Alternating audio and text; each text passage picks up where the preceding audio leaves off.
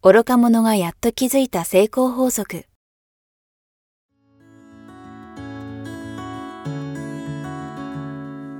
学校に行けない子供たちから、オリンピック選手をはじめとするアスリート、企業経営者、マネージャー、新入社員、メンタルサポーターとして20年間にわたり、講演、研修を行ってきた成田義則が、今と未来を変える人生哲学の話をお届けします。視聴者リスナーからの人生相談にもお答えします。こんにちは早川洋平です。愚か者がやっと気づいた成功法則。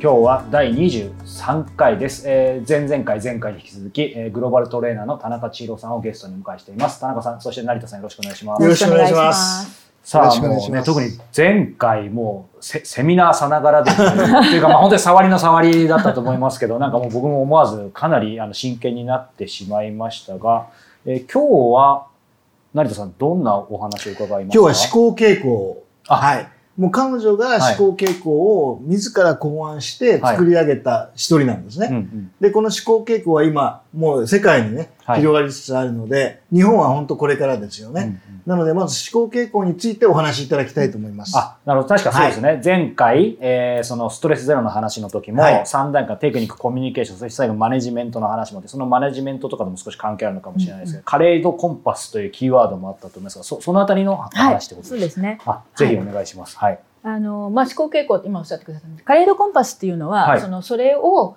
あの、まあ、あるいくつかの質問に答えて、うん、えー可視化できる、はい、まあ、オンラインテストなんですね。はい、それをまあ開発して、はい、あのイタリア人のビジネスパートナーと一緒にやったんですけども、うん、あのだから皆さんもサイトに入っていただいたら、あのすぐできますということで、えー、ライフバージョンといってそのその素の思考傾向が分かるバージョンと、ジョブバージョンといって職場での仕事。の時の思考傾向が分かるものと、それからあとスポーツの中で2つあって、うん、練習中のバージョンと、あと試合中のバージョン。で、この二つが分かる。で、それぞれを比較できる。はい、あの、自分の中でも比較できますし、うん、当然、その、対人なん。誰かどなたかと、奥様と旦那様っていうようなね。なんでここで健康す 喧嘩になるかとかねそういうのが分かったり、はい。はい、あとまあお子さんね。子供でもできるんです、ね、子供バージョンではないんですけど、はい、そこをあの口頭で優しく質問してあげて答えていただければ、全部結果が見れます、あとあの会社だったりすると組織で、うん、あの一つの部とか一緒にバッてやると、誰が浮くとか、それこそ。もうでも実はその人ってそのグループではすごい貴重な存在なんですよね、うん、そういったことが分かったり、うん、あのストレスがどこで思うとか、はい、その辺も分かってマネジメントに使えるのでっていう形であの今やってます、はい、思考傾向を理解できると、これねストレスがまた減るんですよ。またストレスとちゃんとそうか。要は相手が理解できないからぶつかるわけじゃないですか。いやそうですね。ですよね、はい、相手の考えの傾向が理解できて自分との違いが理解できて受け入れることができたらすごくいいチームワークになってくるんですよね。そうですね。うん、まあ、しかも誰も仲悪くやりたくないですよね。できれば。そうなんです。だから企業でも同じチームで、この思考傾向をみんなが分析して、えー、一個一個ちゃんと理解してもらうと、はい、チームワーク全く変わってくるわけですよ。だから夫婦関係もそうですね。そうです。チーム作りにも使いますし、あとね、はい、その、パフォーマンスが簡単に伸びる方法っていうのがわかるんですよ。自分がどういうことをやったら楽しくて好き、はいあの、例えば詳細と大枠とかで出てくるんですけど、うん、すごい大枠の私とそうです。森を見る方なんです。木を見るようにね。ざくっと取る人間に経理させる。確かに。1円2円の違いなんか別にいいじゃないと思っちゃう私なんか。でそういう人たちに一生懸命やらして、はい、もう苦痛になるだけで大したパフォーマンスのぼら、はい、でももうこの人大枠だからそうじゃなくて全体をまとめる仕事をしてもらって、うん、詳細の人はほっといても好きなんですよ。勝手に目が向くんですよ。だそういう人たちにやってもらった方が会社もいいし、はい、本人もいいしっていうそういうそのまあ適材適所じゃないですけどね、うん、そんなふうにもできますよという。でそのまあじゃあ思考傾向ってそもそも何なの、はい、っていうとそのそういうふうなその癖ですよね。どっちの方にフォーカス行きたいか、うん、行きやすいか？さっきみたいに大枠で取りなんとか知らない間に大枠で見てるとか、はい、割と細かいとこで見てるみたいな、うん、そういう違いっていうのは別にどっちがいい悪いじゃないんですよ。何かに向いてるっていうのはあると思いますけど、うん、いい悪いじゃないんですけどそれってその無意識のうちにその育っていく中とかで身につけてしまった、脳の癖なんですよね、うん、どっちに意識が行きやすいかとか、うん、どういう情報をつなぎやすいかとか、そういう話なんです。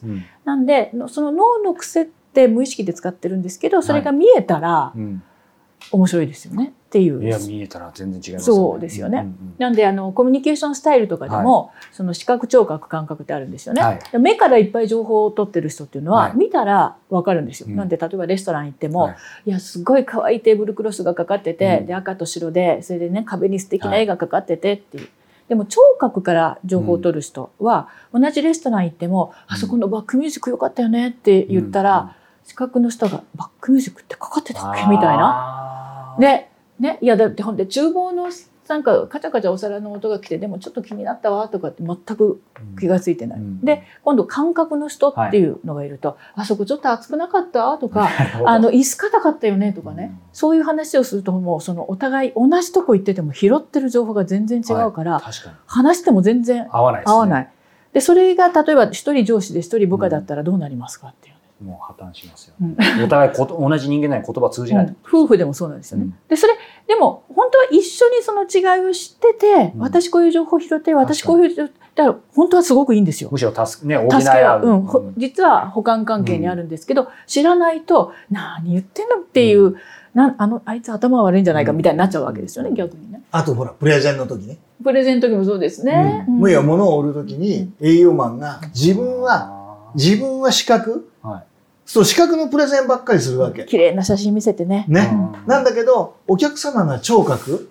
例えば、車で行ったらば、はい、聴覚っていうのは、もうあくまでも、その馬力とか、トルクとか、燃費とか、そういった。エンジンを聞かせてあげてください。エンジンを聞かせてあげてください。聴覚の人には。百分は一丁にしかずということですね。でも、目の人はね、この、このラインが綺麗でしょとか、このライトとか、このメタリックな色はとか、で、綺麗な写真でいくんです。感覚の人は、これもうね、もう実際乗ってみないと絶対買わないですから、ね。確かに。うん。とかのこの、このシートの肌触りとかね。なので、はい、この VAK を全部うまく取り込んだプレゼンが、どんな人にも当てはまる。はい、そしてあとは、相手が VAK のどれに当てはまるかがもし分かれば、うんそこをね、プッシュできるプレゼンで、より精度を上げることができる。VAK ってのは V がね、ビジュアルの視覚、A がオーディオオーディオ。聴覚。で、K っていうのは実はチェネステティック、ケネステティックっていうとちょっと感覚。感覚なんですよね。その3つをね、実はそれも会話の中で見分ける方法ってあるんですよ。まあ、ここではやらないです。じゃあ 僕もある程度見抜かれてる。いや、あの、意識してみたらわかりますよ。当然ね。その人の使う言葉や目線の動きや体の使い方で、大体どの傾向かっていうのは実はだそういうそれに特化した研修もあるぐらいなので、はい、まあ、そういうふうなこと、はい、それでもでもほら目で撮ってる人って別に意識して目で撮ってるわけじゃないですよね。そうそういうことが実は分かるっていうことなんですよ。これ、ちなみにすみません、ちょっと忘れないうちに伺いたいんですけど、その VAK は、もうもちろんその人の、例えばわかんないですけど、傾向として僕が V が一番強いかもしれないですけど、当然 V だけってわけじゃないですね。二つ強めとかもあるかもしれない。もちろんあります。みんな全部持ってるけど、その中で特にどれが特にどれが、まあ、あのバランスよく3つ使ってる人もいますよ、はい。うん、バランス取れてる人もいるし、うん、バッと V だけ A だけ、はい、K だけっていう人も これじゃ笑っちゃいけないですけど、成田さんはどれが強い方なんですか？どうぞ。えあのー、A じゃないですか？はい。A なんだ。聴覚っていうとどういうことですか？もうちょっと解説プロからしていただくと 言葉結構気になる人ですからね、きちっと。はい、どういう言葉を使うかとか。はい、確かに。今の言葉気になるみたいな。そうですね。とか、きちっと数字とかで見せてあげたり、理論的なこともこれ、この絵に入るので、きちっと辻褄が合ってないとなかなか次に進めない。映像だと映像で雰囲気的に流れていくんですけど、そうじゃないとかね。そうか、なんかドキドキしますね。感覚もありますよね。うん。感覚もあると思いますけどね。ななんか僕もこう、やっぱりその VAK は昔、やっぱりそれやってる方になんか、なんかわかんないですけど、聞いた時にやっぱり V って言われて、で、僕もやっぱ言葉扱ったり、もともとこう、まあ、あのインタビューなんで聞くみたいなので、うん、A, A もあったんですけど、V が強かった。あと全然ちょっと脱線しますけど、アーユルベーダっていうのをあ,、れでもどど同社がなんか火の、で、なんかビジュアルがどうこうって言われて。あの、ただね、これって性格とかじゃないです。あの、よく、あの、性格テストと勘違いされる方いらっしゃるんですけど、違う。性格じゃないです。あの、それしてじゃないですけど、アイデンティティ関係ないので、自分がどういうふうに情報を拾う癖があるかっていう脳の癖なんで、癖は直せるんですよ。ってことですよね、だから、例えば、結果見たら確かに目がすごくあれで右全然落としてて確かにねメールばっかり送って電話は苦手みたいな 人をねあのでも私電話すごく多いんで耳を伸ばしたいって言われれば、それ伸ばすトレーニングいくらでもあるんです。なんで、まあそういうね、あの、トレーナーなんかになったらもう全部その見分け方から全てのトレーニングの方法とかもお伝えするんですけども、そういうのもあるので、正確じゃないっていう、いい悪いもないっていうのは分かっていただく。ただ、聴覚の人にメールばっかり打っても響かない。読まないでしょ、ね、そもそも。読まない。読むのめんどくさい流れていきますからね。電話した方がいいわけ。あ僕僕も逆に電話しちゃうタイプです。あそれ自分のタイプの話。相手が別ですよね、だから。問題は相手が何かよ。それによって何が一番、要は有効か。はいはい。本当広告とかもそうですし、まあこの、これもね、たくさん集まってきたら、例えばその統計取ろうと思ってて、例えば30代の、え横浜に住む男性は、何が強いとかって分かったら、はい、どういう広告出したら一番響くかって分かるじゃないですか。まあ、だから、まあ、もちろんね日常生活もですけどやっぱりなんかビジネスとかも使えますし。特にダイレクトですね。うん。うん、であと本当にねお子さんがなんで分かんないのとか部下がなんで分かんないのとかそうですね、ね、あの夫婦関係でなんでここずれるのとかね。あの例えば変化と習慣っていうのもあるんですよね。変化変化を無意識に求める人と、習慣を求める人っていうか習慣をよく知ってることがあると安心する人なんですよ。そうすると変化がもと例えばですね、はい、あの朝起きて、うんはい、まあ、どっかに今日例えばここに来られましたよね、はいはい、なんかこういつも通る道が必ず同じとかいつも行くコンビニが決まってるとかい。う人ですか？あまあ道が一緒ってもありますしもうルーティンきっちり朝起きたらこれこれこれみたいな。あ割と習慣が強い。でそれを外れるとちょっと慌てる。気持ち悪い。気持ち悪い、ね、それで会社辞めたみたいなところあります、うんうん、習慣の可能性はあると思うんですよね、はい。はい、私なんか変化が高いので、うん同じ道っていうのはまずない。だから、よく言われるんですよね。あの、向こうから歩いた人に、いや、はい、その道通るって決めてないから会えないかもしれないっていう。成田さん何が強いですか？僕は変化。変化。うん。うん、だから同じことずっとやると飽きてくるんです飽きてくる。うん、あの、そうか。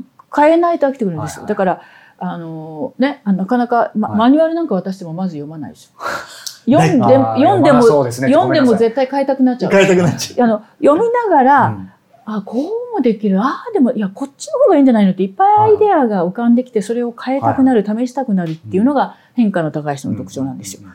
で逆に中間の人っていうのはもうきちっと決まって機能するものがあれば変えるなんてとんでもないっていうかそれをずっときっちりやってる方が安心して平穏な日々を過ごせる感じ。なんで逆にそこをすごい乱されると結構あの嫌な人が多いんですよね。だからあのマニュアルをきちっとね、あの機能するもんだったらその通りやるっていうのも全然 OK。あですよね。そしてさっきの話だけど、なんか僕だけなんか二人がすごいキラキラ輝いてる変化とかっこいいなみたいな思って別に弁護するわけじゃないんですけど。そんなことないです。そんなことない。でも逆に普段そのルーティンがあって安定させてやっぱ仕事は結構もう無謀なダイナミックな変化みたいなやっまあ両方あっていいわけです、ね。っていうかないと困あの困るんですよね。組織なんかは別にルーティンがいなかったら毎日大変じゃないですか、ジェットコースター、でも変化がいないと新しいものも起きないとかね、変化に対応できないとかある。でもこれ2人想像してみてください。変化の高い上司がいたら自分はね、うん、ま、あのマニュアル通りやらないから、はい、ポンと丸投げするんです大体、うん、やっといて、うん、どうやるか考えてねっていうのが中にあるんですね、はい、で自分がそう投げられた方が好きだから、あれこれ考えてやるの。でももし部下が習慣の人だったら「いやすみませんこれ優先順位つけてください」って なるなりますよね、はい、でそれをそういう姿を見ると上司は、あいつ自分で考えられないのかになるわけですよで今度逆に上司が習慣がすごい高かったら、まずこれやって、で、その次これやって、で、これやって、これで、これ、これはこの表にまとめて出してね、みたいな。もう変化が高い人からすると、嫌ですよね。やりにくいですよね。いちいちうるさいみたいな。うん、そう。いや、自由にやらせて。どう考えたって B から先やった方が効率いいじゃないとかって。で、なんで言われた通りにできないんだになるんですよ。いろいろ考えちゃいますね。自分もなんかこう、両方持ってるから、こう、スタッフとか割とこうルーティンで守ってくれるスタッフも多いんですけど、そうだから自分の中でもなんかあるやっぱり傾向ちゃんとそれこそ知っておかないとなんかブレますよね、両方あるそう。で両方あるのは両方うまくできるからいいんですけど、でもそれがどっちが出るか分かんないっていうのもあるし、どっちかがすごい強い人はそれ自体いい悪い全然ないんですけど、そこで相手がどうかっていうところとずれちゃうと。よくありますよ、うん、あの習慣の奥様がね、うん、旦那さんがね「もうなんて火曜日ってゴミ出しなのになんで忘れるの? 」それ変化の人に火曜日ゴミ出しってきっちりや やるのを黙ってて期待する方がおかしくて。ね。うん。とか日曜日はいや朝ここに行ってその後毎週この、行くって決まってるでしょ。ええー、ってなりますからね、これ逆に。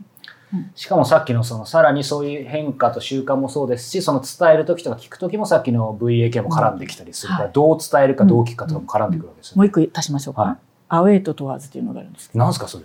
英語のね、英語の問わずっていうのは何々に向かって、うん。うん、アウェイっていうのは何々から遠ざかるっていうことなんですよ、うんするとなんか目標や夢があると、問わずの人はこうなりたいなっていうのうまくいったところのことを想像して、それに行くための問わず目標、情報を集めて進もうとする。アウェイの人はそこに行くのは行きたいんだけど、そこに起きる、行くために起きちゃいけない障害とかリスクを先に考えて、そこから遠ざかろうとする人。だから私が、あの、じゃあ来年一緒にアフリカ行きましょうか？って言うとするでしょ？問わずの人はそこで自然、チーターが目の前で見えるかもしれない。うん。うん、もうヌーの大群がすごくて、なんて、あ、いいね、いいね、いいね、なるんですよ。アウェイの人は、予防注射しなくていいの、うんうん、あの、でもなんか、水飲めるんかな？とか。起きちゃいけないことをさ、はいはい、そっちを全部消していただけない。うん、だアウェイの人からすると、なんでそんなに楽観的になん、うん、問わずの人からすると、なんでこんなに楽しいでやってるのに水差すわけになる？うんお互い結構大嫌いなんですよ。だけど、絶対両方いりますよね、これ。うん、必要ですね。例えば山中湖にね、はい、美味しいレストランがあるって、これ本当にあった話なんだけど、はい、えー、みんなが、お行こう行こう行こうってなったわけ。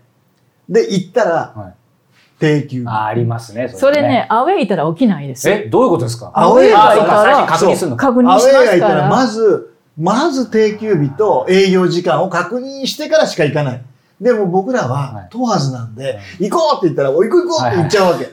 もう、で、これを勉強してから、ちゃんとアウェイと問わずをうまくバランス取れるように意識できると、そういうミスがなくなるんだよね。確かにそれは思いやすい節ありますね。だね、自分がすごい問わずが高かったら、それを別にトレーニングで変える必要ないんですよ。でも誰がアウェイかを知っといたら、あの人に聞いてみようってやれば、そのミスは。アウェイと問わずがバランスよくいないと、やっぱりうまくいかないね、チームは。じゃあそれこそそれをそのダイレクトに使うかは別しやっぱりそれこそ採用とかそういうまあもちろんそうです。まさにすごい大事です、ね、品質管理部にああの問わずなんて置いたら全然えらいことになっちゃう前向きすぎても困りますよね、でも逆に企画部は、アウェーばっかりだったら全然ダメです。常にね、これ、それちょっとでもダメだったみたいに言ったらもうね、潰れちゃいますもんね。その辺のことが全部そのテストでね、わかるので、でそれはもう楽しくやっていただいたらいいんですよね。うん、もちろん仕事は真剣にやって、あの真剣にあの分析したりとかできますけど、うん、日常生活は、あのなんでずれるの？っていう、だけどずれるけど補い合えるっていうことが分かれば、うん、喧嘩にならないじゃないですか。はい。はい、面白いでしょ？面白いでしょ。うん、すごくね、お話つきませんが、次回も続きそうですか、続き、あ、そうですね。はい。はい、ちょこっとお話しましょうか、次回もね。はい。はい、ということで、えー、今日は今更気づきましたが、12月22日ということで。もうすぐクリスマス。クリスマス前ですね。そして、えー、一応5週目はお休みなので、年内最後ということで、はい。はい、成田さん何か、えー、番組パーソナリティから一言視聴者の方に。いや、今年もいろいろお世話になりまして、ありがとうございました。ね、皆さんにいろいろ見ていただきながら、いろんなご意見いただいて、またこれからも、もう皆さんが見ていただければ、ちょっとでも何かのね、はい、ヒントになるような番組を、えー、みんなで楽しく作っていきたいと思いますので、ぜひ今後ともよろしくお願いします。はい。メリー、メリークリスマス。メリークリスマス。はい。そして良いお年をということですね。ね良いお年をお迎えください。はい。ということで、えー、来年年明け1回目も、えー、田中さんには引き続きご登場いただこうと思います。はい。えー、田中さん、成田さん、えー、どうもありがとうございました。ありがとうございました。ありがとうございました。ありがとうございました。